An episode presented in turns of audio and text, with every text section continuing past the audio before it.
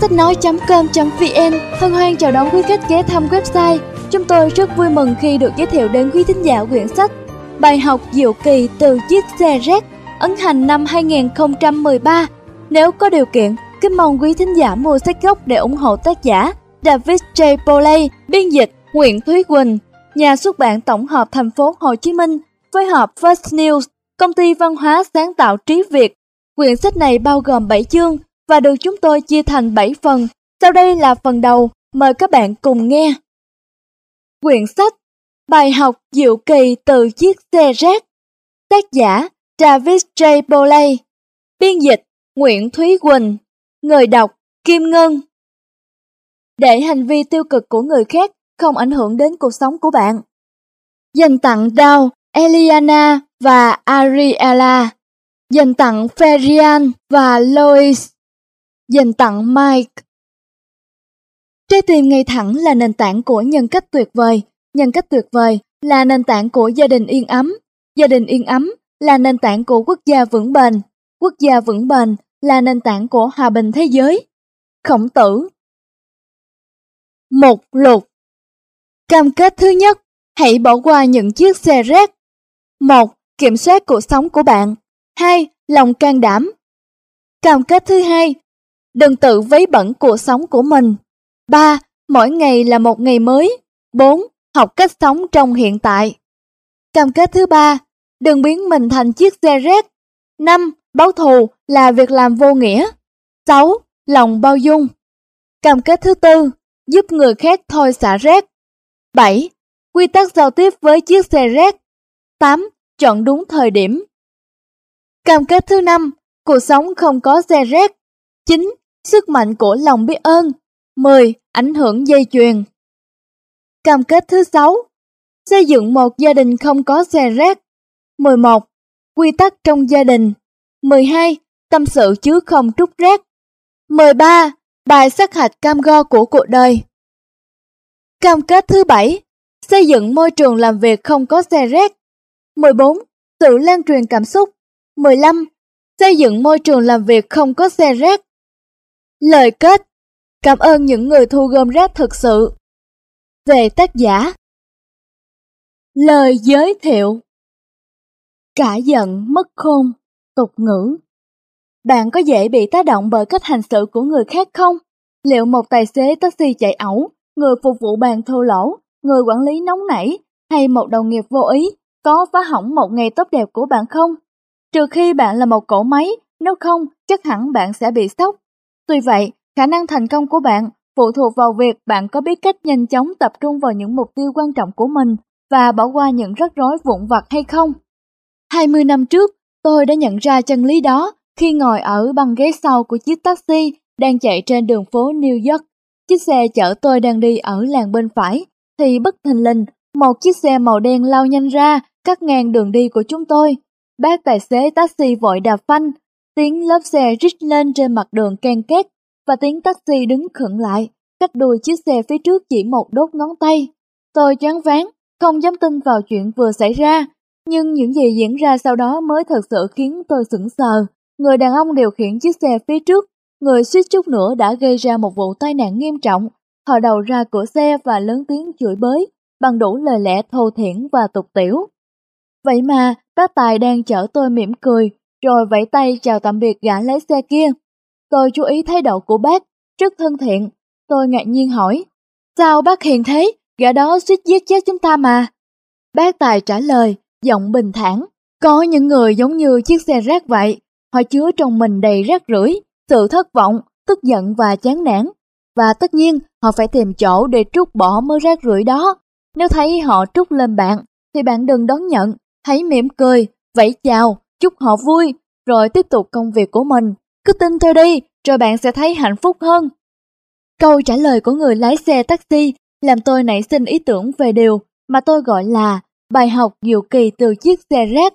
Tôi bắt đầu nghĩ, tôi có thường để cho những chiếc xe rác ảnh hưởng đến cuộc sống của mình không? Và tôi có thường nhận lấy mớ rác rưởi này rồi mang đến phát tán tại nơi làm việc, ở nhà hay trên đường phố không? Rồi tôi tự nhủ, tôi không muốn làm bẩn cuộc sống của người khác tôi cũng không muốn hứng rác của bất kỳ ai. với phương châm sống như vậy, cuộc sống của tôi đã có những thay đổi tích cực đáng kể. Khi viết quyển sách này, tôi đã ấp ủ nhiều dự định. Mục đích của tôi là mong bạn không bị những nguyên nhân vụn vặt cản trở con đường hoàn thiện bản thân. Tôi muốn bạn biết cách bỏ qua những điều tiêu cực nằm ngoài tầm kiểm soát của mình. Tôi muốn bạn hãy trân trọng những điều tốt đẹp đang hiện hữu trước mắt. Tôi muốn chúng ta cùng chung sức làm cho thế giới trở thành một nơi tốt đẹp hơn. Tôi viết cuốn sách này để kết nối với mọi người. Tôi muốn cuốn sách này đến với mọi người ở mọi quốc gia, mọi thành phố và mọi làng mạc trên khắp hành tinh của chúng ta. Tôi muốn cuốn sách giúp chúng ta thay đổi cách thức liên hệ với nhau, ở nhà cũng như ở nơi làm việc. Tôi muốn chúng ta kiến tạo và duy trì một thế giới hòa bình, cảm thông và hạnh phúc hơn. Tôi viết cuốn sách này cho những ai muốn kiểm soát cuộc sống của mình. Tôi viết cuốn sách này cho bạn. Ngay bây giờ, xin mời các bạn cùng kho sách nói.com.vn đến với phần đầu tiên. Cam kết thứ nhất, hãy bỏ qua những chiếc xe rác. 1. Kiểm soát cuộc sống của bạn Điều đáng giá nhất trong cuộc đời của một con người là những cử chỉ nhỏ bé, không tên và cũng không được ai biết đến của anh ta. William Wordsworth Người ta thường nói, khi phải đối mặt với những chuyện không như ý muốn, ta cần học cách vứt bỏ, nhưng đó không phải là chiến lược đúng đắn khi đối đầu với chiếc xe rác. Thay vào đó, chúng ta cần học cách bỏ qua những biểu hiện tiêu cực đó, bởi vì để vứt bỏ một điều gì thì trước đó bạn đã để nó thẩm thấu vào cuộc sống của mình rồi. Cho nên, dù bạn có thể vứt bỏ những điều không hay đó, thì ký ức về một chiếc xe rác vẫn sẽ lưu lại trong tâm trí bạn. Những suy nghĩ tiêu cực này sẽ không thể ảnh hưởng nhiều đến cuộc sống của bạn nếu bạn biết cách kiềm hãm chúng. Do đó, đừng tiêu tốn thời gian hay năng lượng để lo nghĩ về những chiếc xe rác ấy nữa, mà hãy dành nguồn lực quý giá đó để nghĩ đến những điều tốt đẹp trong cuộc sống của bạn. Các bạn đối phó với những rắc rối thường ngày ảnh hưởng đến hạnh phúc và thành công của bạn nhiều hơn bạn nghĩ. Trong cuốn Stress, Arousal and Coping, áp lực, nhận định và đối phó, hai tác giả Susan Falkman và Richard Lazarus, chuyên gia tâm lý học, đã phát hiện ra rằng nếu được tích lũy lại, thì những rắc rối trong cuộc sống thường ngày có thể tạo ra một áp lực nặng nề hơn cả tác động của một số sự kiện đau buồn nhất trong cuộc đời chúng ta. Chìa khóa của vấn đề là đừng cố gánh lấy những việc nằm ngoài tầm kiểm soát của bạn. Hãy nhớ lại câu chuyện tôi vừa chia sẻ với bạn về cách hành xử của người lái xe taxi trên đường phố New York. Khi ông không chỉ tránh gây xích mích mà còn không hề tức giận, bất chấp thái độ lỗ mãn của người đàn ông kia. Ông không để cho những hành vi tồi tệ của người khác ảnh hưởng đến công việc của mình. Nói cách khác, ông không dừng lại để hứng rét của người khác, ông chỉ đơn giản là bỏ qua nó. 2. Lòng can đảm Bạn cần phải làm những gì bạn nghĩ bạn không thể làm được. Eleanor Roosevelt Frank Rickey đang tìm kiếm một người có nghị lực hơn người, người có đủ can đảm để không đánh trả, người có thể tập trung vào mục tiêu chứ không phải là sự trả thù, và là người có thể chiến đấu vì sự tiến bộ chứ không phải vì lợi nhuận. Ricky tìm kiếm ở khắp các quốc gia, từ Mỹ đến Cuba, Mexico, Puerto Rico, sang cả Venezuela, bằng sự kiên nhẫn hiếm có. Rồi một ngày kia, Ricky tìm được người mà ông bấy lâu mong chờ. Ông gửi thư mời người đó đến Brooklyn. Ricky nghĩ ông sẽ nói với người được chọn đó rằng họ sẽ không ngừng quấy nhiễu anh, thậm chí lăng mạ anh, họ sẽ làm mọi cách, không buộc anh phải phản ứng lại. Ricky muốn đảm bảo rằng người được chọn có đủ khả năng thực hiện nhiệm vụ ông giao. Nhiệm vụ này đòi hỏi người đó phải đủ can đảm đối diện với sự bất công, ngược đãi nhưng không có ý định trả thù. Mặt khác, người đó cũng phải có tinh thần đấu tranh. Khi cần, người đó phải dám gác lại mặc cảm tự ti để sẵn sàng tham gia vào đội ngũ những người đấu tranh vì lẽ phải và chiến thắng của người đó không mang vị đắng của lòng oán hận. Người được chọn Jackie Robinson chính là người mà Frank Rickey tìm kiếm. Rickey là chủ tịch đội bóng chày chuyên nghiệp Brooklyn Dodgers. Robinson là cầu thủ của đội Kansas City Monarchs, một đội bóng chày chuyên nghiệp chơi ở giải Negro League. Kế hoạch Frank Rickey đặt ra phá vỡ rào cản chủng tộc trong lĩnh vực bóng chày chuyên nghiệp và Jackie Robinson là cầu thủ được chọn. Năm đầu tiên ở giải đấu, cuộc sống của Robinson quay cuồng trong vòng xoáy của sự ngược đãi kỳ thị, bất công, đúng như Ricky đã dự đoán. Hàng triệu người liên kết lại với nhau để chống lại anh, các cổ động viên chế nhạo và la ó khi anh xuất hiện trên sân, các cầu thủ từ chối ra sân, khi thấy tên anh trong danh sách thi đấu, thậm chí họ lập tức bỏ ra ngoài mỗi khi anh bước vào phòng thay đồ, và khách sạn cũng không xếp phòng cho anh trong những chuyến lưu đấu. Nhiều người quá khích còn gửi thư đe dọa anh, nhưng bỏ ngoài tai tất cả những chuyện đó, Jackie Robinson vẫn tập trung chơi bóng chày. Robinson đã cam kết không trả đũa và anh tôn trọng cam kết đó, anh vẫn đứng vững giữa bao thử thách. Sau này, Robinson đã viết lại về khoảng thời gian đầy khó khăn đó trong tập hồi ký I never had it Mike, không có gì dành sẵn cho tôi. Tôi có thể giơ đầu cho người ta đánh mà không hề phản kháng không? Tôi không biết liệu mình sẽ thực hiện điều đó như thế nào, nhưng tôi biết tôi nhất định sẽ làm được. Tôi phải làm điều đó vì nhiều lý do, vì giới trẻ da màu, vì mẹ tôi, vì Rhea, vì chính tôi và cả Brent Ricky nữa. Những người đồng hành Dù bạn là người mạnh mẽ, song vẫn có những lúc bạn phải cần đến sự ủng hộ tinh thần của người khác, những người sẵn sàng đứng ra bên vực và giúp đỡ bạn, nhất là khi số lượng xe rác lên đến hàng ngàn chiếc hay nhiều hơn nữa, bạn không thể một mình đương đầu với chúng. Bên cạnh Robinson cũng có những người như thế. Vợ anh, Rachel, luôn hết lòng ủng hộ anh. Brand Ricky bên vực anh và nhiều người khác cũng sẵn sàng đứng về phía anh. Con đường thật lắm gian nan, nhưng Robinson không hề đơn độc. Pee Reese, một cầu thủ bắt bóng tài năng, đã công khai đứng lên bên vực Jackie Robinson. Lần đó, trong một trận đấu ở Boston, Robinson đang chơi ở chốt gôn số 2 thì nhìn thấy BQ bị một nhóm cầu thủ khác đến gây sự. Robinson đã thuật lại chuyện này trong hồi ký của anh. Họ liên tục chế nhạo BQ vì anh ấy là người miền Nam và vì anh chơi bóng với một người da màu. piwi không trả lời, thậm chí không thèm liếc về phía bọn họ. Anh ấy thản nhiên rời vị trí, tiến về phía tôi, rồi anh đặt tay lên vai tôi và trò chuyện với tôi. Tôi cũng không nhớ anh ấy đã nói gì, bởi điều đáng nhớ nhất đối với tôi lúc đó chính là cử chỉ thân thiện của piwi. Anh ấy còn khẳng khái tuyên bố trước những kẻ quấy rối rằng Này, cứ làm những gì mà các người muốn, còn chúng tôi, chúng tôi đến đây để chơi bóng chày. Chris đã đáp trả những chiếc xe rác bằng thái độ ôn hòa rồi mỉm cười chào tạm biệt chúng. Jackie Robinson đã có một người đồng hành. Chris hiểu rõ ẩn ý của Ricky khi mời Robinson về và họ đều biết rằng đội The Dodgers sẽ chiến thắng nếu các cầu thủ có thể bỏ qua những chiếc xe rác để tập trung năng lượng vào nhiệm vụ lớn nhất của mình. Stanley Woodward, biên tập viên chuyên mục thể thao của tờ New York Herald Tribune cũng lên tiếng bên vực Robinson. Woodward đã khám phá ra âm mưu của đội Cardinals Louis khi đội này cố gắng dàn xếp một cuộc đình công vào thời điểm mang tính quyết định nhằm phản đối một trận đấu dự kiến có Robinson tham dự. Nếu anh ấy ra sân, đội Cardinals sẽ từ chối tham dự giải và hành động của họ sẽ kéo theo một loạt hoạt động chống đối của những kẻ muốn phá vỡ đội hình hợp nhất. Đội hình thi đấu có cả cầu thủ da trắng và da màu. Woodward không cho phép điều đó xảy ra. Bài viết của ông trên tờ New York Herald Tribune đã bóc trần âm mưu của đội Cardinals. Woodward có thể im lặng, nhưng ông đã chọn cách đấu tranh vì lẽ phải. Và Ford ủy viên Liên đoàn bóng chày quốc gia, cũng phản ứng mạnh mẽ khi nhận được thông tin về âm mưu của đội Louis. Ông cảnh cáo đội bóng Cardinals rằng nếu họ thực hiện âm mưu chia rẽ đó, họ sẽ phải trả giá đắt. Bất kỳ cầu thủ nào tham gia việc này cũng sẽ bị đình chỉ thi đấu. Tôi không quan tâm liệu điều đó có làm gián đoạn giải thi đấu bóng chày quốc gia trong 5 năm tới hay không. Đây là nước Mỹ, bất kỳ công dân nào trên đất nước này cũng có quyền chơi bóng chày. Liên đoàn bóng chày quốc gia sẽ ủng hộ Robinson đến cùng. Cuộc đình công đã không xảy ra, lập trường cứng rắn của Frick đã giúp ngăn chặn âm mưu xấu xa đó. Jackie Robinson có thêm người ủng hộ. Jackie Robinson thành công vì anh có đủ mạnh mẽ để không đánh trả. Nói cách khác, anh biết bỏ qua những chiếc xe rác. Bên cạnh anh là Brent Rickey, Bill Reese, Stanley Wokwa, Paul Rick và những con người can đảm khác, những người đã hành động theo những gì họ tin là đúng. Còn bạn thì sao? Liệu bạn có giữ đúng cam kết khi những chiếc xe rác liên thủ với nhau cùng chống lại bạn không? Liệu bạn có thể toàn tâm toàn ý với mục tiêu của mình mà vượt qua những thách thức trong cuộc sống.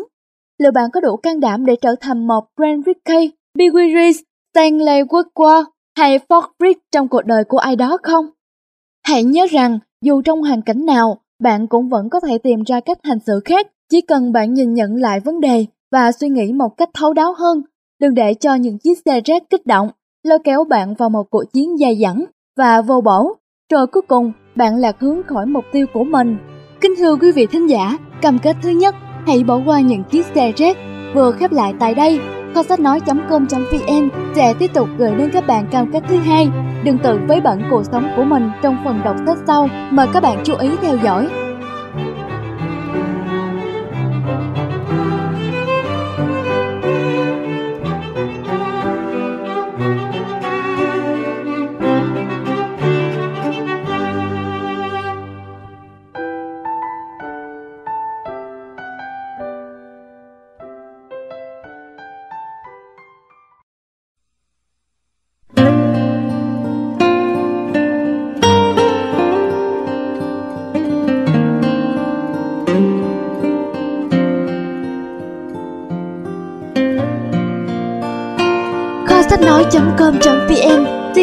Gửi đến các bạn cam kết thứ hai. Đừng tự vấy bẩn cuộc sống của mình. Bài học thứ hai là không chỉ có người khác mang rác rưởi tới cuộc sống của chúng ta mà chính chúng ta cũng tự làm bẩn cuộc sống của mình. Chỉ vì cứ mãi dằn vặt về những chuyện đã qua hoặc lo lắng về những nỗi sợ hãi chỉ có trong tưởng tượng mà nhiều người đã tự tạo áp lực cho mình chẳng khác nào dựng rào chắn tự ngăn mình đến với một cuộc sống hạnh phúc, viên mãn. Vậy thì, đã đến lúc chúng ta phải loại bỏ khả năng tác động của những tác nhân tiêu cực này. 3. Mỗi ngày là một ngày mới Những sự kiện xảy ra trong cuộc sống của chúng ta thường được tái hiện lại trong tâm trí giống như những đoạn phim ngắn. Đoạn này nói tiếp đoạn kia, và con người thường lưu giữ trong ký ức nhiều đoạn phim về những chiếc xe rác ghi lại hình ảnh những người từng làm mình tổn thương, thất vọng hay tức giận. Nghĩa là người ta có xu hướng ghi nhớ những điều xấu xa, tồi tệ hơn là những chuyện tốt đẹp. Chẳng thế mà trong một nghiên cứu khoa học mang tên Bad is Stronger Than Good, cái xấu mạnh hơn cái tốt, nhà tâm lý học Roy Baumeister và đồng nghiệp tại trường đại học Florida đã viết. Những sự kiện tồi tệ có sức ảnh hưởng mạnh hơn so với những sự kiện tốt đẹp những suy nghĩ tiêu cực sẽ nhanh thành nếp và cũng khó thay đổi hơn những điều tích cực. Gánh nặng quá khứ Những ký ức buồn bã khiến chúng ta luôn đắm chìm thất vọng, lo lắng và nghi ngờ. Khi trở về với những hồi ức đau buồn, chúng ta thường tự cho phép bản thân tìm kiếm lý lẽ, phân tích ý nghĩa, rồi suy diễn hệ quả theo hướng hoàn toàn không phản ánh đúng bản chất sự việc. Rồi chúng ta cảm thấy như mình vừa trải nghiệm nỗi đau đó lần nữa. Ruột gan ta thắt lại, hơi thở gấp gáp, toàn thân lạnh toát, đúng như những trải nghiệm thực tế khi sự việc lần đầu xảy ra. Bây giờ, hãy nghĩ về một sự kiện tuyệt vời trong cuộc đời bạn. Ví dụ như ngày bạn tốt nghiệp đại học, nhận tháng lương đầu tiên, hay bạn gặp tình yêu đầu đời của mình.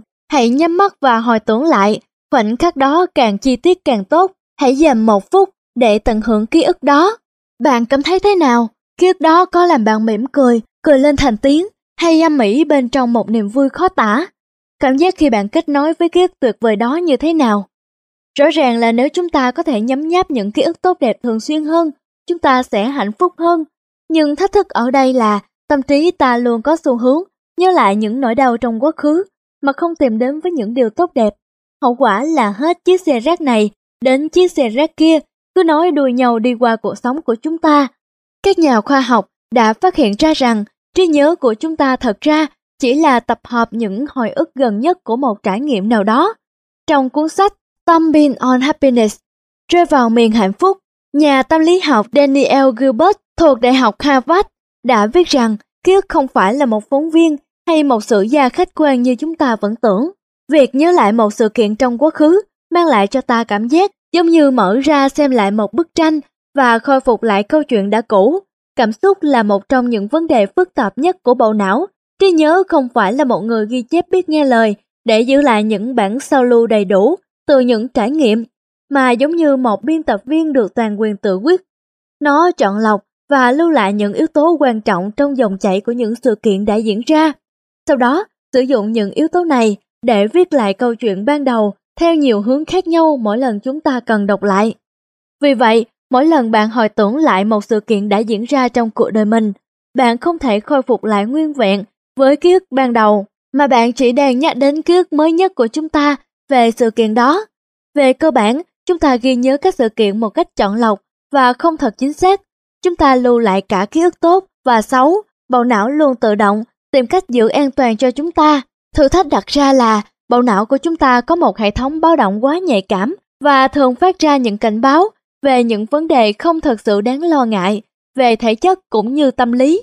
Cơ chế hoạt động này của não dễ khiến con người tiến đến những liên tưởng sai lầm hay những kết luận lệch lạc. Kết quả là chúng ta phải đối phó với những báo động nhầm của não bộ. Về cơ bản, những sự kiện đau buồn vẫn có thể để lại vết thương tâm lý kéo dài qua thời gian, ngay cả khi nguyên nhân khiến bạn lo lắng đã không còn tồn tại nữa. Bạn có thể làm gì? Trước tiên, bạn cần nhớ rằng não bộ sẽ thường xuyên gửi đi những tín hiệu cảnh báo từ tiềm thức của bạn gần như mỗi ngày.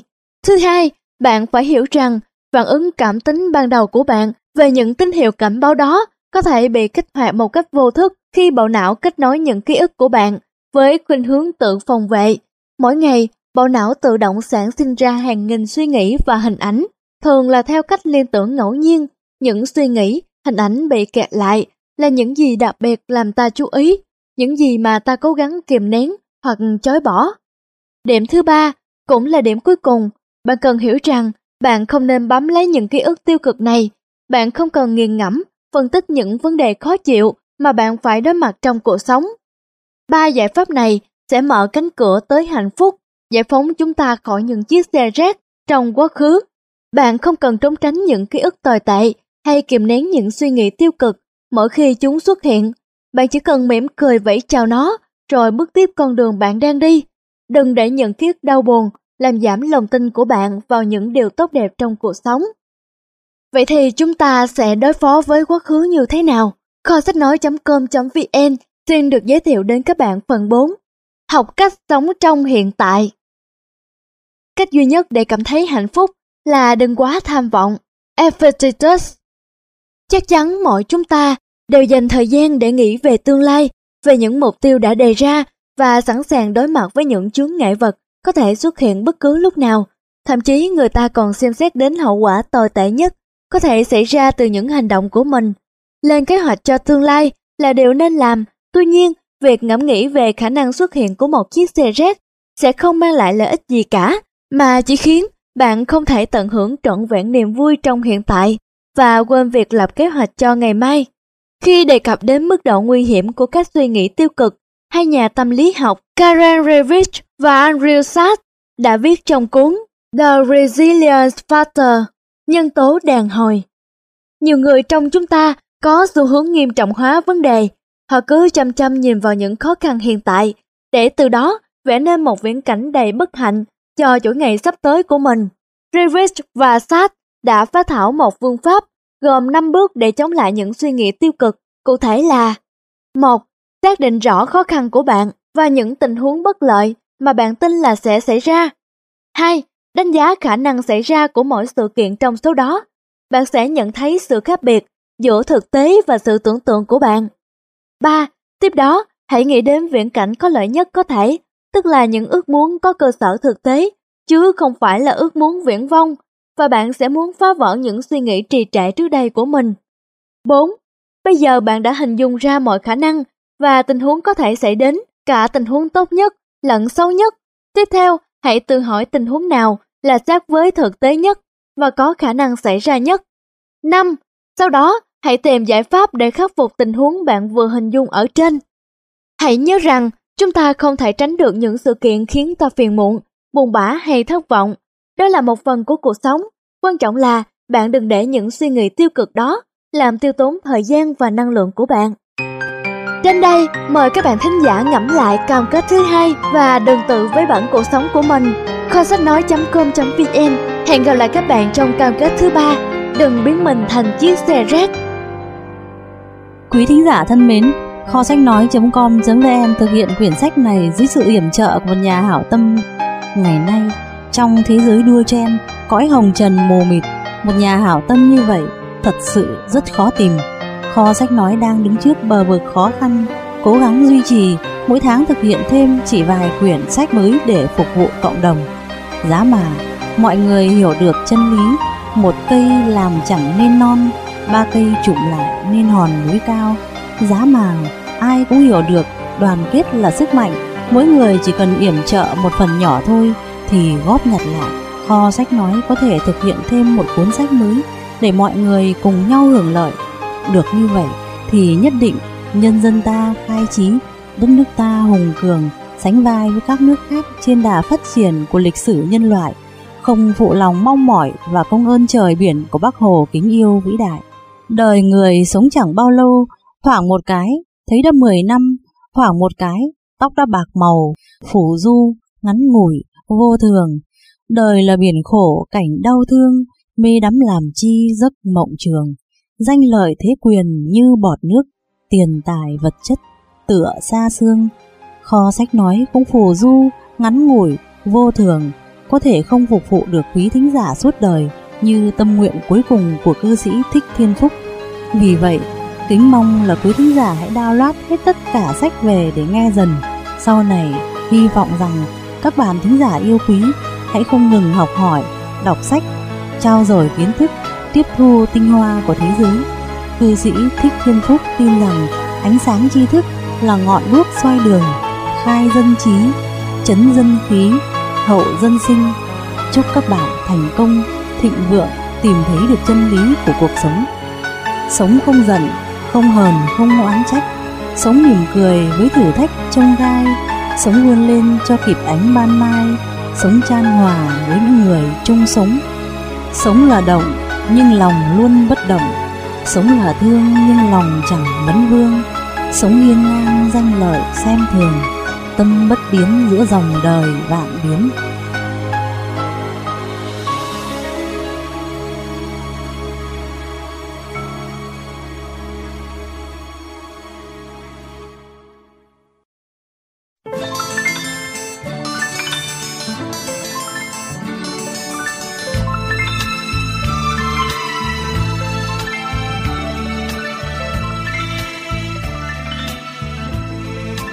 Kho sách nói.com.vn rất hân hạnh được tiếp tục giới thiệu đến các bạn cam kết thứ ba.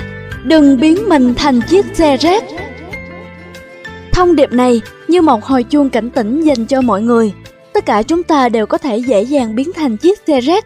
Lúc này hay lúc khác Điều đó xảy ra khi chúng ta ôm giữ trong lòng nỗi tức giận, thất vọng, lo lắng, oán hờn. Đến khi cái gánh đó trở nên quá nặng nề, chúng ta ắt phải phá tán rác ra môi trường xung quanh như một cách để tự giải thoát. 5.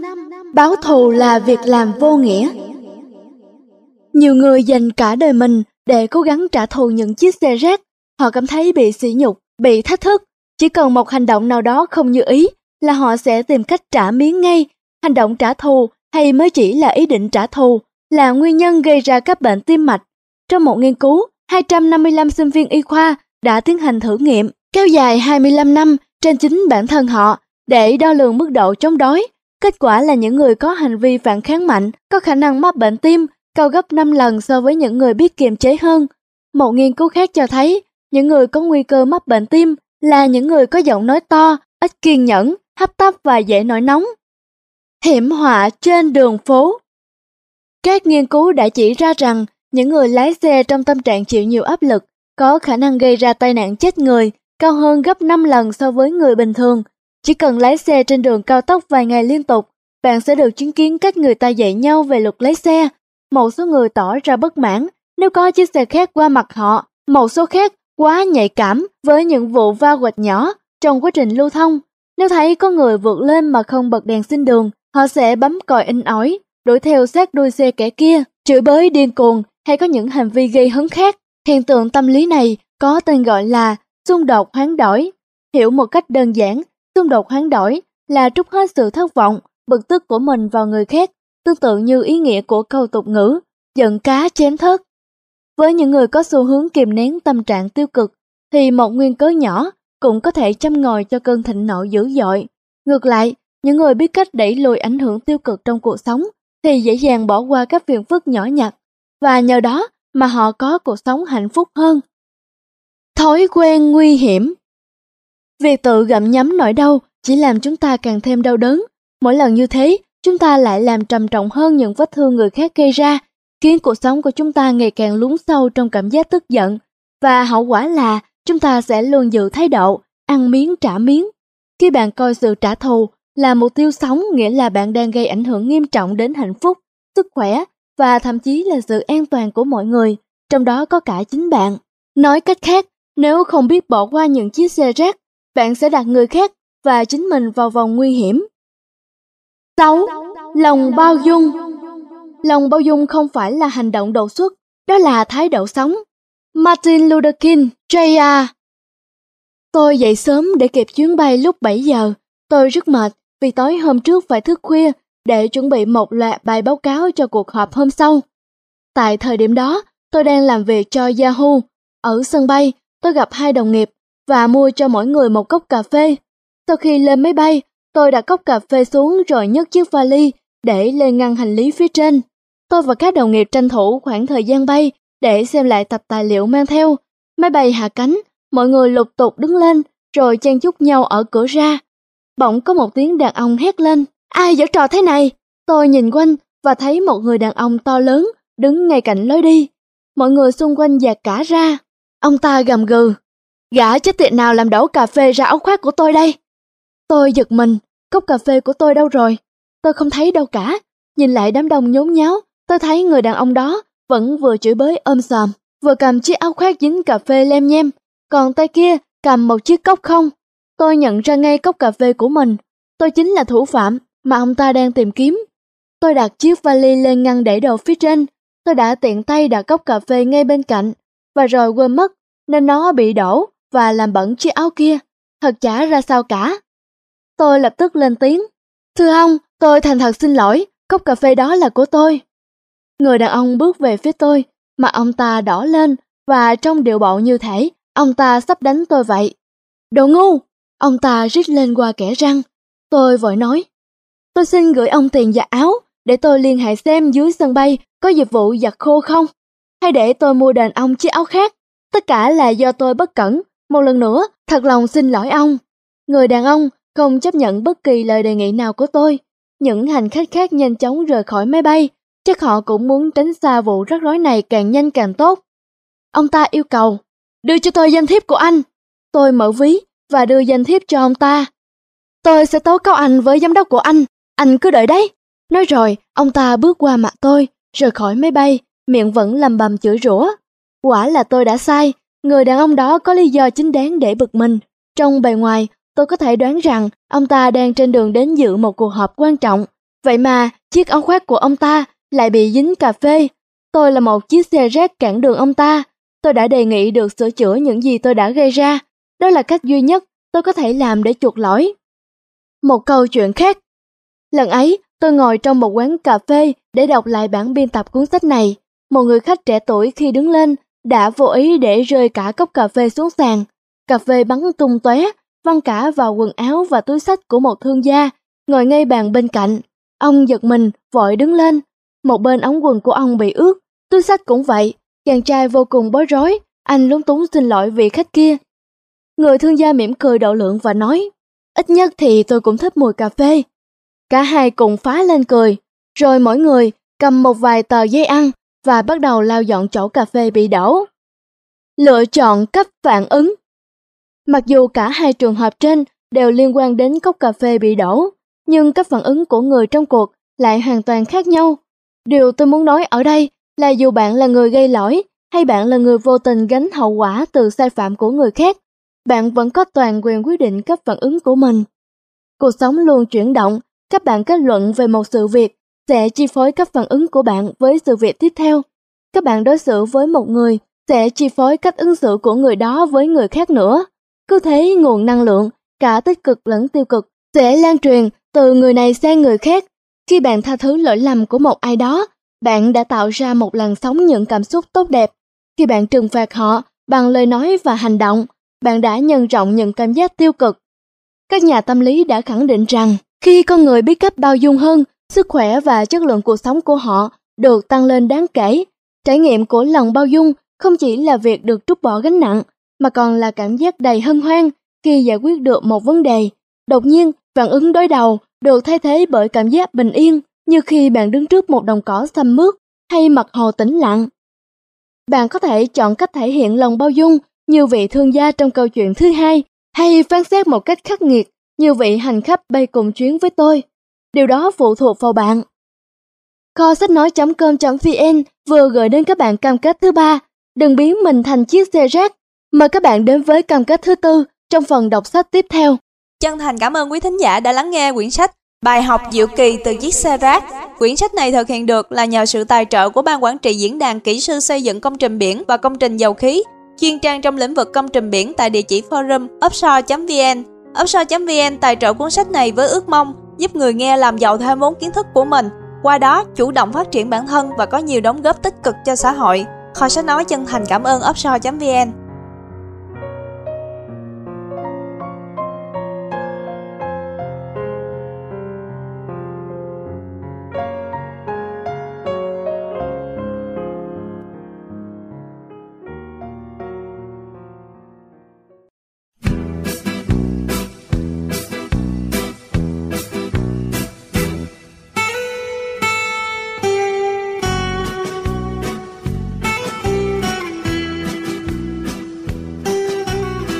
Cảm ơn quý vị thính giả đã lắng nghe quyển sách Bài học diệu kỳ từ chiếc xe rác tại kho sách nói.com.vn. Sau đây là cam kết thứ tư, giúp người khác thôi xả rác. Phần lớn những cuộc đụng độ với xe rác chỉ diễn ra trong phút chốc, nhưng trong một số trường hợp, chúng ta phải học cách làm việc và thậm chí là sống cùng với chúng. Đó là khi những người thân yêu của ta, bố mẹ, bạn đời, cộng sự, bạn cùng phòng, sếp, khách hàng hay đồng nghiệp chính là chiếc xe rác. Chúng ta không thể áp dụng bài học mỉm cười, vẫy chào, nói lời chúc tốt lành với xe rác rồi bỏ đi. Đôi lúc bạn có thể cảm thấy bế tắc. Trong trường hợp đó, nhiệm vụ của chúng ta là tìm cách sống hòa hợp với họ. Chúng ta phải giúp những người có ý nghĩa quan trọng đối với cuộc đời mình chấm dứt lối hành xử của chiếc xe rác, đồng thời khuyến khích họ phát huy khả năng tốt nhất của mình. 7. Quy tắc giao tiếp với chiếc xe rác Mọi vẻ đẹp đều được trân trọng bởi những người có khả năng cảm nhận cái đẹp và bản thân cảm nhận đó đã là một điều thú vị. Abu Hamid al-Hazali Những người hành động giống chiếc xe rác thường để cho các suy nghĩ tiêu cực chắn ngang tầm nhìn của họ và che khuất những điều tốt đẹp ẩn sâu bên trong tâm hồn. Tuy nhiên, không phải lúc nào những người này cũng mang tâm trạng tiêu cực. Nếu chú ý, bạn sẽ nhận ra rằng đôi lúc họ cũng có những hành động rất đáng yêu. Đó chính là cơ hội để bạn tiếp cận với họ. Nhiệm vụ của bạn lúc này là tìm hiểu và khám phá những giá trị tốt đẹp của những chiếc xe rác thân yêu đó. Hãy nói với họ về cảm nhận của bạn trước những phẩm chất tốt đẹp ở họ. Hãy bày tỏ sự quan tâm chân thành của bạn đối với họ và thể hiện rằng bạn luôn yêu quý và trân trọng họ. Khi tập trung vào mặt tích cực của người khác, bạn có thể giúp họ nhìn nhận cuộc sống dưới một góc độ mới mẻ và lạc quan hơn. Làm được như vậy, nghĩa là bạn đã tiếp thêm năng lượng để nuôi dưỡng những hạt mầm tốt đẹp trong con người họ. Tình yêu thương và sự quan tâm của bạn có thể sẽ khiến họ thay đổi. 8. Chọn đúng thời điểm Nếu bạn có thành kiến với một ai đó, bạn nên tìm hiểu về họ kỹ hơn. Abraham Lincoln Thời học đại học, tôi từng thực tập hè tại bộ phận quản lý giấy của công ty Procter Gamble, B&G. Công việc của tôi là đảm bảo cho các cửa hàng tạp hóa trên tuyến của tôi luôn được cung ứng đầy đủ các loại sản phẩm khăn lau, giấy vệ sinh, tải giấy. Mỗi tuần tôi phải tìm kiếm thêm những cách thức mới để gia tăng lượng hàng bán ra. Thỉnh thoảng tôi đề nghị các siêu thị dành thêm kệ trống để trưng bày sản phẩm của chúng tôi. Tôi cũng yêu cầu cửa hàng trưng bày một lượng lớn sản phẩm thuộc chương trình ưu đãi đặc biệt của B&G dọc các lối đi. Lúc này, khả năng xây dựng mối quan hệ với người quản lý là yếu tố quyết định sự thành bại cho kỳ thực tập của tôi. Tôi phải thuyết phục người quản lý cửa hàng chấp nhận các yêu cầu của hãng, cũng như các ý tưởng bán hàng của tôi. Là một thực tập sinh, tôi còn phải học hỏi rất nhiều điều. Song song với việc tích lũy kinh nghiệm từ môi trường thực tế, tôi còn hoàn thành tốt nhiệm vụ tại chuỗi cửa hàng thuộc tuyến của tôi. Nói chung, quan hệ của tôi với những người quản lý khá tốt, ngoại trừ một người. Người quản lý ở cửa hàng số 10 Người quản lý ở cửa hàng số 10 tỏ ý không muốn hợp tác Ông ta tìm mọi cách tránh mặt tôi. Ngày đầu tiên, khi tôi một mình đến cửa hàng của ông, ông nhìn tôi, rồi quay lưng đi ra phía sau các quầy hàng. Tôi nghe ông nói với viên trợ lý, nói với thằng nhóc đó là tôi sẽ bận họp cả tuần. Một lần khác, tôi chủ động tiến về phía ông, trước khi tôi kịp mở lời. Ông đi lướt qua tôi, nhưng vờ như không trông thấy. Mấy tuần tiếp theo, ông vẫn không cho tôi cơ hội tiếp cận ông. Mỗi lần ghé vào cửa hàng đó, tôi chỉ ước mình có thể tránh mặt ông, nhưng trách nhiệm của tôi là phải nói chuyện được với người quản lý của tất cả cửa hàng. Tôi không còn lựa chọn nào khác, tôi hiểu rằng mình không thể tiếp tục công việc này nếu không vượt qua cửa ải đó. Một tuần nữa trôi qua, tôi trở lại cửa hàng số 10. Như mỗi lần, việc tìm cách bắt chuyện với người chủ cửa hàng khiến tôi lo lắng. Nhưng tôi biết mình phải làm được việc này. Tôi đã mắt quanh quất tìm ông. Tuần đó, hãng tung ra một chương trình đặc biệt cho sản phẩm giấy vệ sinh. Nhiệm vụ của tôi là thuyết phục ông dành không gian đủ lớn trong cửa hàng để trưng bày sản phẩm, nhằm đáp ứng được kỳ vọng về doanh số bán ra của chúng tôi. Tôi đi khắp các gian hàng tìm ông mà không thấy. Thì ra, ông đang trao đổi với một khách hàng ngay tại dãy trưng bày sản phẩm của công ty tôi. Ông đang đứng quay lưng về phía tôi. Tôi ý tứ đứng lại ở cuối dãy chờ ông. Đều chưa biết. Trong thời gian chờ đợi, tôi tranh thủ quan sát cách người quản lý giải thích với khách hàng về một trong các sản phẩm của chúng tôi. Tôi chợt nhận ra rằng người quản lý cửa hàng số 10 rất thân thiện và nhiệt tình với khách hàng. Đây là một khía cạnh khác trong con người ông mà tôi chưa từng biết đến. Trước đó, tôi vẫn cho rằng ông là một chiếc xe rác thực sự. Lát sau, người khách bỏ hàng vào xe đẩy, cảm ơn rồi bước sang quầy bên cạnh. Tôi tiến đến bên cạnh, vừa lúc ông quay lại. Không bỏ lỡ cơ hội, tôi nói ngay. Tôi vừa chứng kiến ông nói chuyện với vị khách hàng kia, tôi thấy ông rất quan tâm đến cửa hàng của mình. Tôi biết ông vốn chỉ coi tôi như một kẻ làm vướng chân, làm mất thời giờ của ông. Vậy nên, tôi cam kết với ông rằng tôi sẽ làm mọi việc, từ dỡ thùng hàng, xếp sản phẩm lên giá đến sắp đặt, trưng bày, để công việc kinh doanh của ông thuận lợi hơn, tôi cũng sẽ chăm sóc khách hàng của ông thật chu đáo. Chỉ cần cho tôi một cơ hội, tôi sẽ chứng minh với ông điều đó. Người quản lý im lặng nghe tôi trình bày, chờ tôi nói xong, ông mới lên tiếng. Hầu hết sinh viên đến đây đều không quan tâm đến cửa hàng này, kể cả ông chủ của nó là tôi đây. Tôi biết tổng là các sinh viên thực tập hè, chỉ cần vài dòng nhận xét trong bản lý lịch và một con dấu xác nhận để mang về trường. Cậu thì khác, tôi đánh giá cao thái độ làm việc của cậu. Giờ thì hãy lấy hàng trong thùng ra và thực hiện như những gì cậu vừa nói đi. Một mối quan hệ tốt đẹp hơn. Tôi đã không bỏ lỡ cơ hội vàng này để trình bày quan điểm với người quản lý cửa hàng số 10. Tôi nói với ông những điều tốt đẹp tôi cảm nhận được về ông và thể hiện thiện chí của tôi. Sau đó, tôi nỗ lực làm đúng cam kết của mình. Chúng tôi đã phối hợp với nhau rất ăn ý trong công việc ở đây. Trong mùa hè ấy, cửa hàng ông đã đặt mua lượng hàng nhiều hơn bất cứ cửa hàng nào khác trên toàn tuyến do tôi phụ trách. Có lẽ bạn cũng từng có kinh nghiệm làm việc với những người được cho là khó tính như người quản lý cửa hàng số 10 trong câu chuyện của tôi. Rõ ràng là thật không dễ mà có được mối quan hệ hòa hợp với những người như thế. Tuy nhiên, nếu đó là những người có ý nghĩa quan trọng trong cuộc sống của bạn, bạn phải bằng mọi cách cải thiện mối quan hệ đó. Đến đây, mời các bạn ngẫm lại xem với những người có ý nghĩa quan trọng trong cuộc sống của bạn như thế nào. Ở phần tiếp theo, kho sách nói.com.vn sẽ gửi đến các bạn cam kết thứ năm cuộc sống không có xe rác. Quý thính giả thân mến, kho sách nói.com.vn thực hiện quyển sách này dưới sự yểm trợ của một nhà hảo tâm. Ngày nay, trong thế giới đua chen, cõi hồng trần mù mịt, một nhà hảo tâm như vậy thật sự rất khó tìm. Kho sách nói đang đứng trước bờ vực khó khăn, cố gắng duy trì, mỗi tháng thực hiện thêm chỉ vài quyển sách mới để phục vụ cộng đồng. Giá mà, mọi người hiểu được chân lý, một cây làm chẳng nên non, ba cây trụm lại nên hòn núi cao. Giá màng, ai cũng hiểu được đoàn kết là sức mạnh, mỗi người chỉ cần yểm trợ một phần nhỏ thôi thì góp nhặt lại. Kho sách nói có thể thực hiện thêm một cuốn sách mới để mọi người cùng nhau hưởng lợi. Được như vậy thì nhất định nhân dân ta khai trí, đất nước ta hùng cường, sánh vai với các nước khác trên đà phát triển của lịch sử nhân loại, không phụ lòng mong mỏi và công ơn trời biển của Bác Hồ kính yêu vĩ đại. Đời người sống chẳng bao lâu, thoảng một cái, thấy đã 10 năm, thoảng một cái, tóc đã bạc màu, phủ du, ngắn ngủi, vô thường. Đời là biển khổ, cảnh đau thương, mê đắm làm chi giấc mộng trường. Danh lợi thế quyền như bọt nước, tiền tài vật chất, tựa xa xương.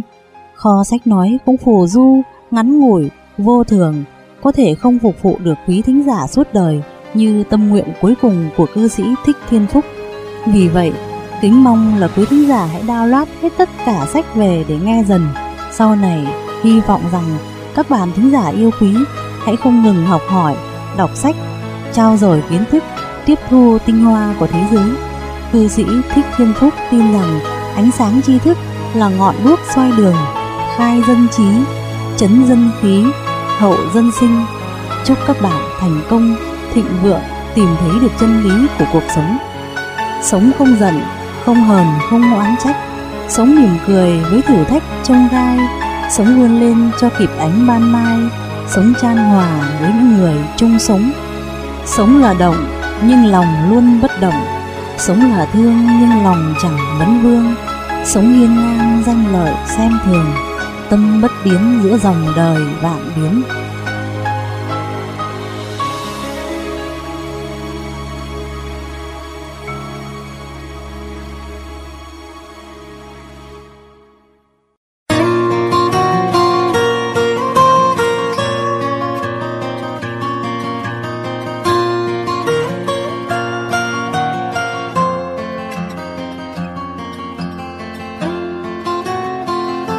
Nghe quyển sách Bài học diệu kỳ từ chiếc xe rác tại kho sách nói.com.vn. Bây giờ, mời các bạn đến với cam kết thứ năm Cuộc sống không có xe rác. Đừng mất công tranh cãi, người tốt phải là người như thế nào, mà hãy trở thành một trong số đó. Marcus Aurelius Antoninus Augustus Hãy để cam kết này thấm nhuần trong con người bạn, trở thành phản xạ bản năng trong mọi hành vi ứng xử của bạn. Mỗi ngày, chúng ta hãy cam kết tạo dựng một cuộc sống không có xe rác và cùng tôn trọng cam kết đó. 9. Sức mạnh của lòng biết ơn Năng lượng tồn tại và tác động đến mọi sự vật trên trái đất, dù bạn cho đó là sức mạnh của Thượng Đế, của các thế lực siêu nhiên, của quỷ dữ, hay chính là bản thể của mỗi con người, thì năng lượng đó vẫn tồn tại. Khi bạn hướng đến những điều tốt đẹp trong cuộc sống, bày tỏ lòng biết ơn, khi bạn có niềm tin, lòng nhân hậu và khi bạn chia sẻ thái độ sống tích cực, lạc quan với những người khác, nghĩa là bạn đang cho và nhận năng lượng đó, năng lượng mà tôi gọi là lòng biết ơn. Ngược lại, khi tâm trí bạn quẩn quanh với những điều tồi tệ, hành xử nóng vội, bạn nuôi tính đố kỵ, thường xuyên phàn nàn, chỉ trích, suy nghĩ bi quan, nghĩa là bạn đang phát tán một dạng năng lượng khác. Khi đó, cuộc sống của bạn bị vướng vào vùng ảnh hưởng của thứ năng lượng mà tôi gọi là rác rưởi. Khi bạn ở trong vòng ảnh hưởng của những điều tồi tệ, bạn cảm thấy tự mãn và tin rằng có gì đó không ổn với thế giới bên ngoài phạm vi ảnh hưởng của bạn. Những người khác đều sai lầm, tất cả những thứ khác đều có vấn đề. Điểm mấu chốt là đừng để người khác lôi kéo bạn vào những suy nghĩ tiêu cực, cách hành xử tồi tệ. Hãy tỉnh táo để nhận ra cái bẫy bạn đang vướng vào và sau đó nhanh chóng thoát ra khỏi đó. Mỗi ngày sống đều mở ra cho bạn hai lựa chọn, sống trong vòng ảnh hưởng của lòng biết ơn hay trong vòng ảnh hưởng của rác rưởi. Có những hấp lực mạnh mẽ sẽ cuốn bạn đến gần hai lựa chọn trên. Chọn cách sống nào là hoàn toàn phụ thuộc vào bạn. 10. Ảnh hưởng dây chuyền Một buổi sáng cách đây vài năm, tôi đụng phải một chiếc xe rác ngay tại nơi làm việc. Sự cố này khiến tâm trạng tôi trở nên nặng nề suốt cả ngày hôm đó. Kế hoạch trong ngày của tôi đã bị hoãn lại và tôi phải mất nhiều thời gian hơn bình thường để tìm ra các giải pháp cho công việc thường nhật. Tôi bực bội, cáo kỉnh với mọi người. Đến 3 giờ 10 phút chiều, tôi chợt nhớ ra phải đến trại hè tham dự buổi trình diễn của con gái lớn, Eliana, lúc đó mới lên 4 tuổi. Tôi đã hứa với Eliana là sẽ đến dự cùng vợ tôi và em gái nó là Ariella. Từ chỗ tôi đến trại hè phải mất 30 phút lái xe, trong khi chỉ còn 20 phút nữa là bắt đầu buổi trình diễn của Eliana. Tôi bỏ hết mọi việc ở văn phòng, lao ra bãi đậu xe và phóng như bay trên đường. Tôi lạng lách, liên tục bấm còi, vượt qua đèn vàng. Mọi tín hiệu đèn đỏ hay bất cứ tay lái nào chạy trước xe tôi tỏ ra chậm chạp đều khiến tôi nổi nóng. Tôi vừa quan sát đường, vừa liếc đồng hồ và không ngớt cào nhau. Làm sao mình lại quên khuấy mất việc quan trọng này chứ? Khi đến nơi, tôi lại phải lượn mấy vòng quanh bãi xe đông đúc để tìm chỗ trống.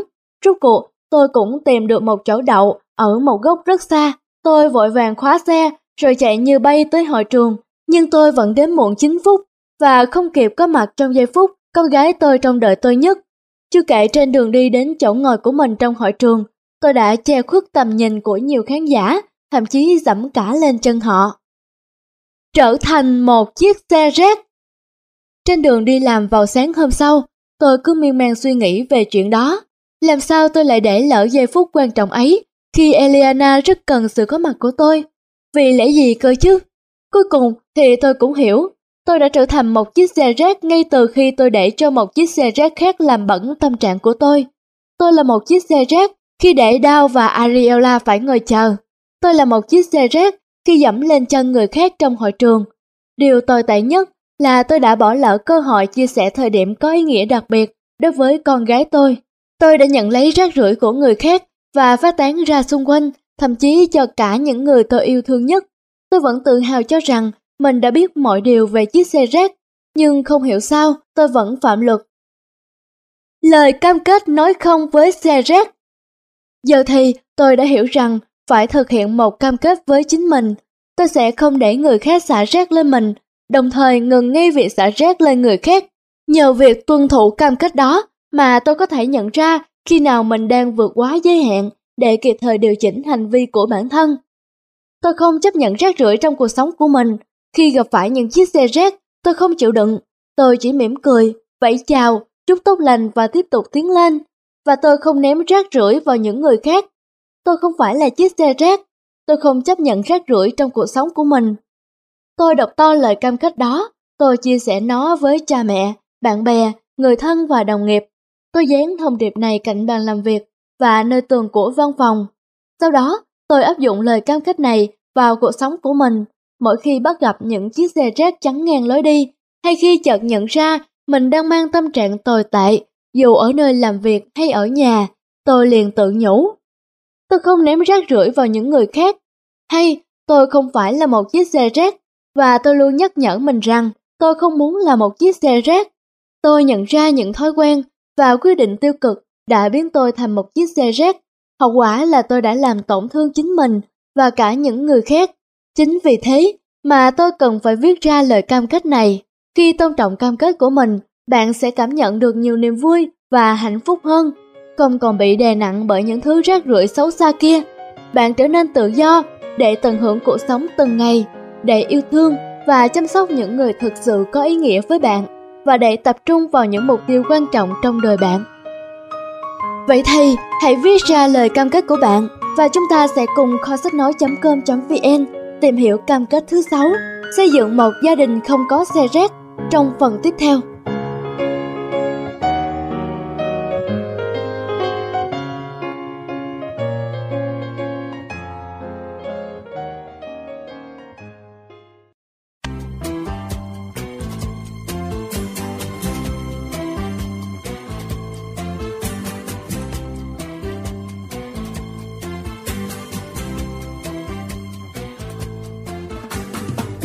Mời quý vị thính giả cùng kho sách nói.com.vn đi tiếp cam kết thứ 6 Xây dựng một gia đình không có xe rác. Đến một ngày, bạn sẽ nhận ra sự biến đổi sâu sắc trong cuộc sống của bạn Kể từ khi thực hiện theo cam kết nói không với xe rác. Chính những cam kết của bạn đã giúp bạn vượt qua những thăng trầm trong cuộc sống Cảm nhận trọn vẹn hơn ý nghĩa của cuộc đời Và mang thêm hạnh phúc, niềm vui cho những người thân yêu. 11. Quy tắc trong gia đình Dù là người nông dân hay bậc vua chúa, người hạnh phúc nhất là người tìm được bình yên trong chính ngôi nhà của mình. Johann Wolfgang von Goethe Tôi lớn lên trong một gia đình không có những chiếc xe rác. Bà và mẹ tôi thường xuyên nhắc nhở con cháu trong nhà là phải biết kiềm chế bản thân. Chúng tôi có thể trình bày ý kiến về bất cứ điều gì, nhưng không được phép tỏ ra hỗn hào hay bất kính Tức giận không phải là một lựa chọn hay, bà đã dạy tôi bài học đó từ khi tôi 9 tuổi. Câu chuyện thế này. Một ngày mùa đông ở Milwaukee, tôi cùng với ông bà, cha mẹ và em trai đang rời khỏi trung tâm thương mại Northbridge. Sau khi xem xong một bộ phim hấp dẫn, vì một chuyện gì đó mà đến nay tôi không nhớ rõ, tôi rất giận cha tôi, giống như những đứa trẻ khác ở độ tuổi lên chính. Tôi đã thể hiện sự chống đối bằng cách không nói chuyện với ông nữa. Hôm đó tuyết rơi nhiều và nhiệt độ xuống dưới 0 độ C. Cha bảo chúng tôi đứng đợi bên trong trung tâm thương mại để ông ra nổ máy xe rồi sẽ quay vào đón mọi người. Tranh thủ khoảng thời gian đó, bà tôi đến bên tôi và bảo Bà không biết tại sao cháu lại giận cha cháu, nhưng cha rất yêu cháu và cháu cũng yêu cha. hãy ôm và hôn cha trước khi đi ngủ nhé. Bà kéo tôi lại gần và nói thêm, hãy nói với cha cháu rằng cháu yêu cha, cháu sẽ không bao giờ biết khi nào Chúa Trời sẽ mang cha cháu đi xa đâu. Tôi thắt lòng khi nghe bà nói câu ấy, chưa bao giờ tôi nghĩ rằng một ngày nào đó tôi sẽ mất cha. Những lời nói của bà khắc sâu vào tâm trí tôi kể từ lúc đó. Cháu sẽ không bao giờ biết khi nào Chúa Trời sẽ mang cha cháu đi xa đâu. Cũng từ hôm đó, tôi đã ý thức được tầm quan trọng của việc tuân theo các quy tắc trong gia đình mình, không nhất thiết phải thảo luận về những nguyên nhân gây bất hòa ngay lúc sự việc vừa xảy ra, nhưng phải đảm bảo rằng mọi khúc mắc đều được giải tỏa trước khi ai đó ra khỏi nhà, hay với một đứa trẻ là trước khi đi ngủ. Lan tỏa niềm vui Một khi bạn đã cam kết nói không với xe rác, bạn hãy vận động những người khác cùng làm theo bạn. Bạn phải trở thành chỗ dựa đáng tin cậy cho cha mẹ, bạn đời và con cái trong những lúc họ cần được nâng đỡ và ngược lại. Trong một gia đình không có những chiếc xe rác, mọi người sẽ tập trung quan tâm, giúp đỡ lẫn nhau, tình yêu thương và không khí yên bình lập tức sẽ lan ra. Khi bạn biết nhận thức được giá trị tốt đẹp của từng thành viên trong gia đình, hiểu được ý nghĩa của những mối quan hệ, biết trân trọng khoảng thời gian được ở cạnh những người thân yêu, cuộc sống của bạn sẽ hạnh phúc hơn gấp nhiều lần. 12. Tâm sự chứ không trút rác Đừng tự biện hộ rằng tình bạn cho phép bạn nói hết những điều phiền muộn.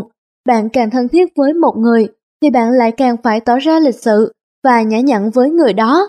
Oliver Wendell Holmes Với tinh thần xây dựng một cuộc sống không có những chiếc xe rác, sẽ có lúc bạn phân vân không biết mình đang trút tâm sự hay đang xả rác. Giữa hai vấn đề này có sự khác nhau không? Câu trả lời là có. Việc tâm sự giúp mọi người hiểu được vấn đề đang khiến bạn bận tâm, giúp bạn vượt qua phút trao đảo, yếu đuối khi bạn muốn nhận được sự cảm thông của người khác. Còn xả rác là trút sang người khác cảm giác nặng nề bởi chính các vấn đề của bạn. Thay vì nói ra những khó khăn của mình và lắng nghe những lời khuyên nhủ, xoa dịu, bạn lại đổ hết gánh nặng đang bủa vây mình lên cuộc sống của người khác.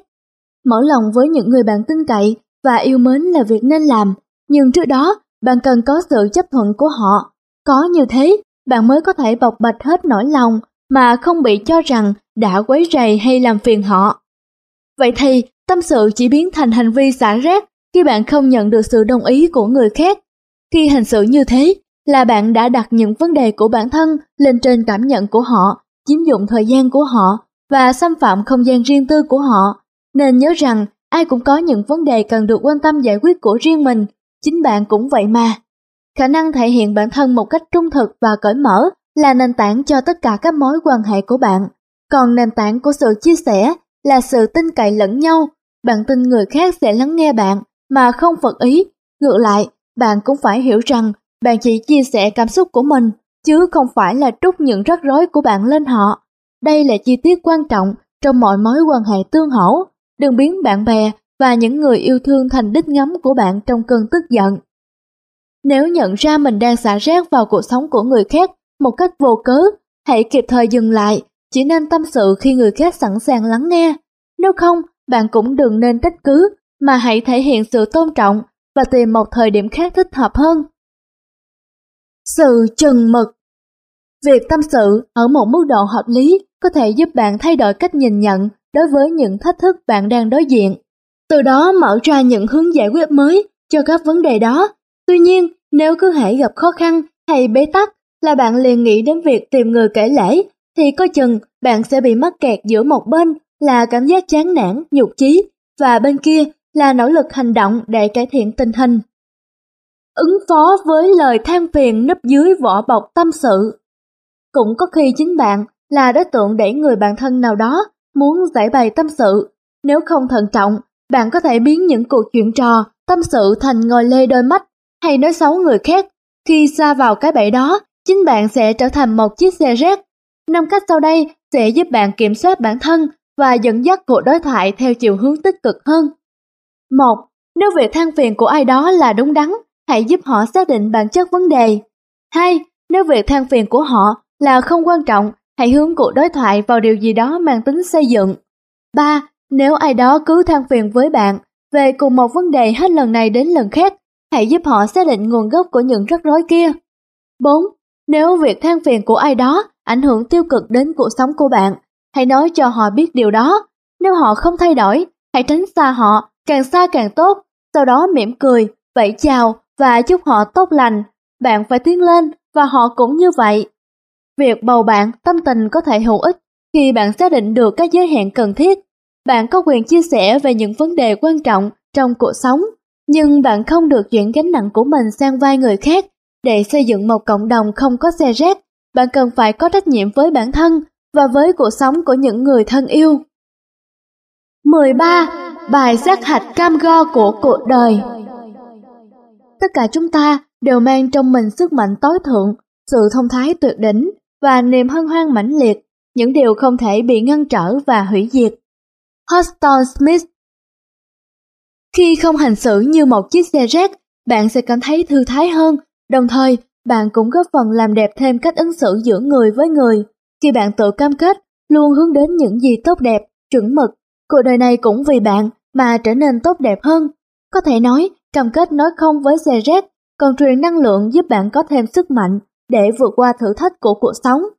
Nhưng điều gì xảy ra khi một trong những thử thách đó khó khăn hơn bạn tưởng?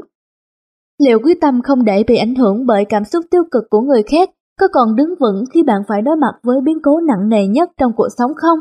Khi sự ốm đau, thương tổn và cái chết đặt bàn tay xám xịt của nó lên cuộc sống của bạn và những người thân yêu, liệu cam kết của bạn có còn được áp dụng nữa không?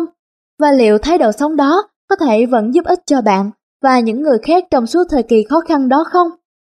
Không thể trốn chạy khỏi nghịch cảnh, một khi nó đã tìm đến bạn, bạn không thể chỉ mỉm cười, vẫy chào rồi bỏ đi. Khi không có cách nào khác để khắc phục hoàn toàn những mất mát đó, bạn chỉ có một cách là học cách chung sống với nó. Tôi đã biết khá nhiều người can đảm, họ có mọi lý do để suy sụp tinh thần, nhưng cuối cùng họ đã kiểm soát được cuộc đời mình, tìm thấy con đường để trở lại với cảm giác bình yên và hạnh phúc. Câu chuyện của họ chứng tỏ sức mạnh của lời cam kết, nói không với xe rác. Trái tim can đảm Ở tuổi 37, Kim Greenbaum có cuộc sống đáng để nhiều người mơ ước. Một cuộc hôn nhân hạnh phúc bên Steve, người chồng tuyệt vời, và hai đứa trẻ ngoan ngoãn, xinh xắn, Lauren gần 3 tuổi và Jordan gần 1 tuổi. Kim là một giám đốc đào tạo bán hàng cấp quốc gia cho một công ty phần mềm giáo dục và cô có thể làm việc tại nhà. Công việc tuyệt vời này cho phép cô có thể ở cạnh các con gần như cả ngày. Nhưng thiên đường của Kim bị đảo lộn khi cô phát hiện mình có khối u ác tính trong ngực. Sau đợt kiểm tra sức khỏe đầu năm, Kim lập tức đề nghị bác sĩ cắt bỏ một bên ngực nhằm sớm ngăn chặn các tế bào ung thư di căn. Tình yêu của chồng và các con dành cho Kim đã giúp cô vượt qua cú sốc tâm lý nặng nề sau khi phẫu thuật. Một năm sau, cuộc sống của Kim lại bị đảo lộn một lần nữa khi cô nhận kết quả kiểm tra sức khỏe định kỳ. Kết quả cho biết tế bào ung thư trong cơ thể cô đã lan sang vùng nách dưới cánh tay. Kim phải trải qua một cuộc phẫu thuật nữa và các bác sĩ yêu cầu cô tiến hành xạ trị trong 7 tuần. Kim nói rằng cô từng khóc nức nở trong phòng tắm, nhưng sau đó cô đã bình tĩnh lại và tự trấn an rằng không sao cả, mình ổn rồi, mình có thể đánh bại căn bệnh này. Dù có lúc gần như tuyệt vọng, nhưng Kim và Steve vẫn luôn hướng tới những điều tích cực và có ý nghĩa trong cuộc sống của họ. Một mặt, Kim không để cảm xúc riêng cản trở mối quan hệ với mọi người mà cô quan tâm. Mặt khác, cô cố gắng tập trung toàn bộ năng lượng vào việc điều trị và chăm sóc gia đình. Khả năng của Kim và Steve trong việc chuyển đổi giữa những cảm xúc tiêu cực và lạc quan chứng minh lập luận của nhà tâm lý học Gio Bonanno trong cuốn sách của mình mang tên The Other Side of Sadness, mặt sau của nỗi buồn. Hầu hết mọi người trong chúng ta đều ngạc nhiên khi biết được rằng chúng ta có thể làm được việc đó. Chúng ta không hy vọng tìm thấy niềm vui và tiếng cười trong nỗi đau của mình. Nhưng khi thử làm như vậy, chúng ta cảm thấy trong lòng nhẹ nhõm hơn, dù chỉ tạm thời. Những trạng thái lạc quan này làm được nhiều hơn việc chỉ đẩy chúng ta ra khỏi nỗi buồn. Chúng tái kết nối chúng ta với những người xung quanh, tiếng cười luôn có tác động lan truyền tới những người khác. Tiếng cười kéo họ về phía chúng ta theo một cách mới mẻ, đền ơn họ vì đã cùng chúng ta trải qua những khoảnh khắc đau đớn. Khi đối mặt với thử thách nghiệt ngã, bạn sẽ không có đủ năng lượng để phung phí cho những mục tiêu bên lề nữa. Trong trường hợp của Kim, cô đã nỗ lực gạt bỏ những lo lắng tiêu cực không cần thiết về điều có thể xảy ra trong tương lai mà cô chỉ tập trung vào việc điều trị bệnh. Suy nghĩ tích cực của cô giúp tiến trình điều trị đạt kết quả khả quan hơn. Trong cuộc chiến đấu với căn bệnh ung thư, Kim không đơn độc, mà bên cạnh cô luôn có gia đình, bạn bè, những người truyền cho cô năng lượng tích cực, giúp cô chống chọi và vượt qua vùng ảnh hưởng của năng lượng xấu. Cô nói, Cam kết nói không với xe rác là một thông điệp không cho phép nỗi sợ hãi bao trùm cuộc sống của chúng ta. Tôi biết tôi đang được sống giữa những con người tuyệt vời, bằng cách bỏ qua nỗi sợ hãi và ý thức được giá trị của những điều mình đang sở hữu. Chồng tôi, các con tôi, gia đình tôi, bạn bè, tôi hiểu rằng tôi vẫn đang sống và tôi có quyền quyết định cuộc đời mình. Tôi biết rằng tôi là người hạnh phúc. Lòng biết ơn mà Kim dành cho những điều tốt đẹp và hạnh phúc mà cô cảm nhận không làm giảm bớt sự thận trọng của cô trong việc giữ gìn sức khỏe, trong khi không ít người vẫn còn lo lắng, thì cô đã chiến thắng. Chúng ta vừa tìm hiểu xong cam kết thứ 6. Kho sách nói.com.vn chân thành cảm ơn các bạn đã lắng nghe. Chân thành cảm ơn quý thính giả đã lắng nghe quyển sách Bài học diệu kỳ từ chiếc xe rác. Quyển sách này thực hiện được là nhờ sự tài trợ của Ban Quản trị Diễn đàn Kỹ sư xây dựng công trình biển và công trình dầu khí, chuyên trang trong lĩnh vực công trình biển tại địa chỉ forum offshore.vn. Offshore.vn tài trợ cuốn sách này với ước mong giúp người nghe làm giàu thêm vốn kiến thức của mình, qua đó chủ động phát triển bản thân và có nhiều đóng góp tích cực cho xã hội. Kho sách nói chân thành cảm ơn offshore.vn.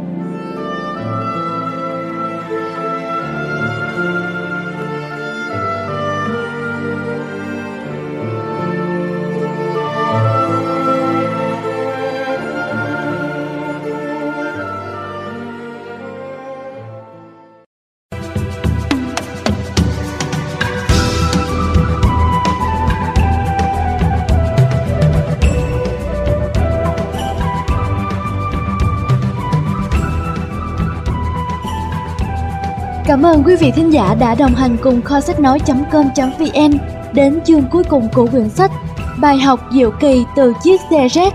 Sau đây là cam kết thứ bảy. Xây dựng môi trường làm việc không có xe rác. Từ cuộc sống cá nhân không có xe rác, bạn hãy tiến tới xây dựng môi trường làm việc không có xe rác. Bạn có khả năng tác động tới hàng trăm, có thể là hàng nghìn người thông qua công việc và sự nghiệp của bạn. Bạn không cần phải là giám đốc hay chủ tịch một doanh nghiệp lớn mới có thể tạo ra sự ảnh hưởng đó. Hãy nhớ rằng, bất kể bạn đang giữ vị trí nào trong công ty, bạn vẫn có thể tạo nên sự khác biệt. 14. Sự lan truyền cảm xúc Hãy nghĩ đến lượng người bạn tiếp xúc mỗi ngày, những người cộng tác với bạn trong công việc, các khách hàng bạn giao dịch, những email cần bạn trả lời, những cuộc điện thoại gọi tới cho bạn.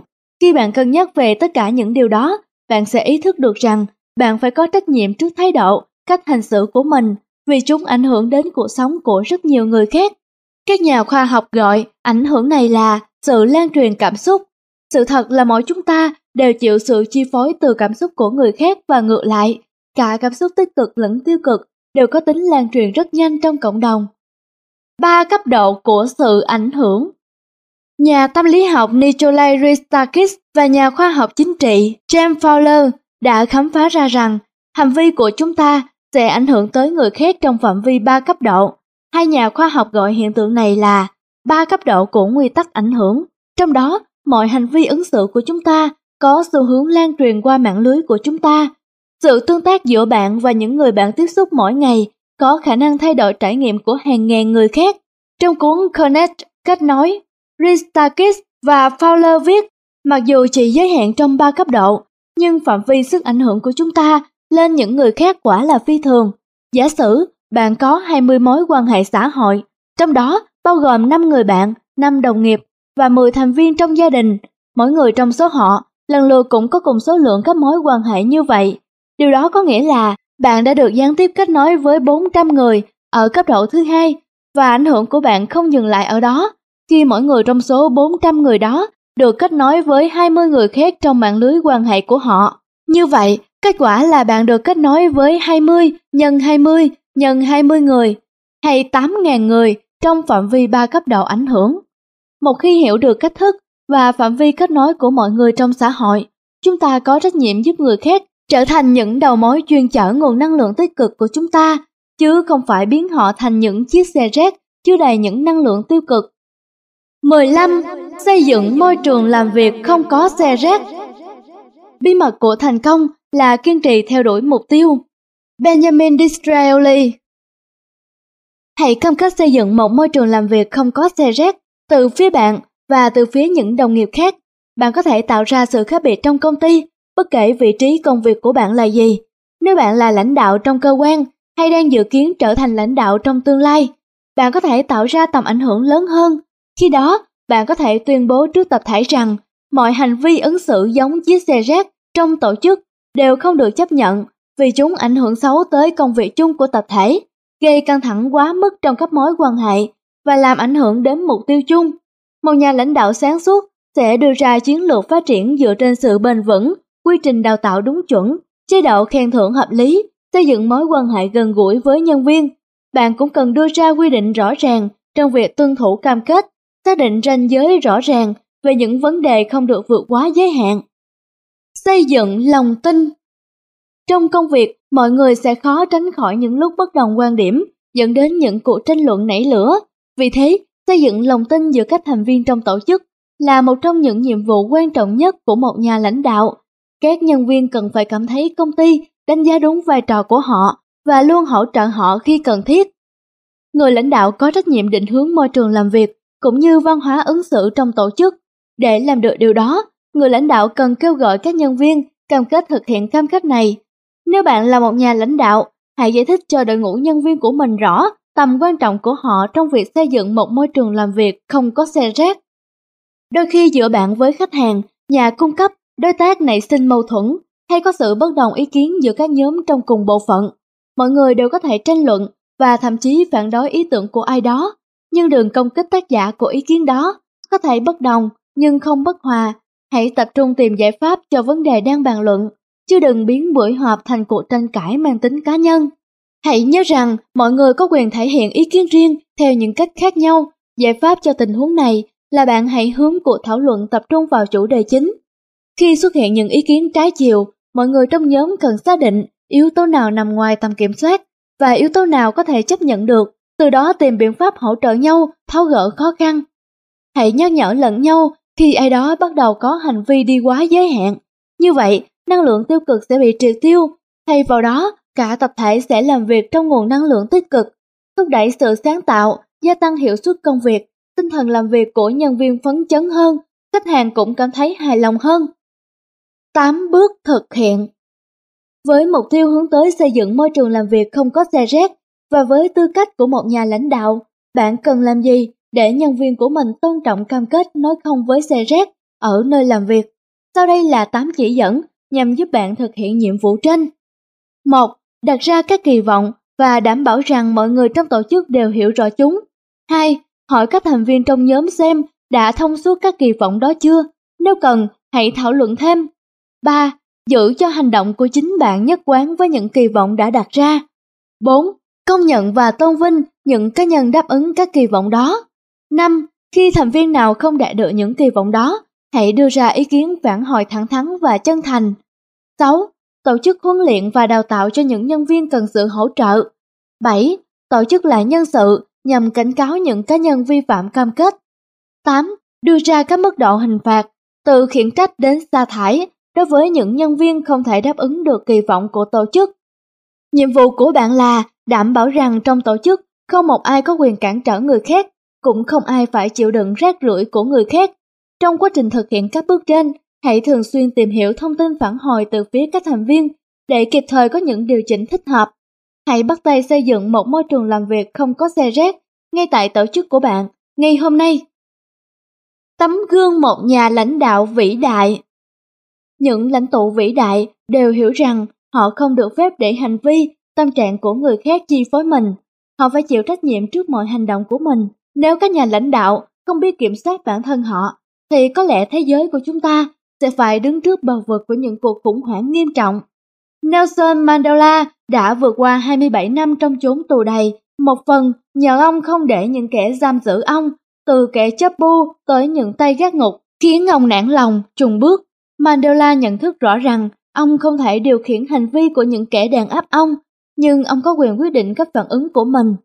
Mandela có quyền căm thù những kẻ đã tước đi quyền tự do của ông, nhưng không, ông đã lấy niềm tin để thay thế sự thù hận. Ông vững tin vào một tương lai tự do và công bằng không chỉ cho người dân Nam Phi mà cho người da màu trên toàn thế giới. Ông kiên cường đấu tranh và ông đã thành công. Niềm tin của Nelson Mandela đã dẫn lối cho hành động của ông. Tấm gương của Mandela nhắc chúng ta không được phép để lòng căm hận làm mờ tâm trí. Ông viết trong tự truyện Long Walk to Freedom, đường dài tới tự do. Tôi biết rằng trong sâu thẳm trái tim mỗi con người luôn tồn tại sự khoan dung và lòng nhân hậu. Không ai sinh ra đã ghét bỏ người khác vì màu da, vì tầng lớp xã hội hay vì tôn giáo của họ. Để biết ghét, con người cũng cần phải học, và nếu con người có thể học cách căm ghét, ắt hẳn con người có thể học cách yêu thương, để dòng chảy của yêu thương, chứ không phải là sự căm hận đến với trái tim họ một cách tự nhiên. Lòng tốt của con người là một ngọn lửa, đôi khi nó có thể ẩn khuất đâu đó, nhưng sẽ không bao giờ tắt. Lời kết Vùng không có xe rác là nơi bạn kỳ vọng rằng bạn sẽ không chịu thua trước những sức ép tiêu cực xung quanh hay bị cuốn theo những người mà mục đích của họ là xô đẩy bạn, khiến bạn cư xử đáng trách, thiếu chu đáo và gây tổn thương.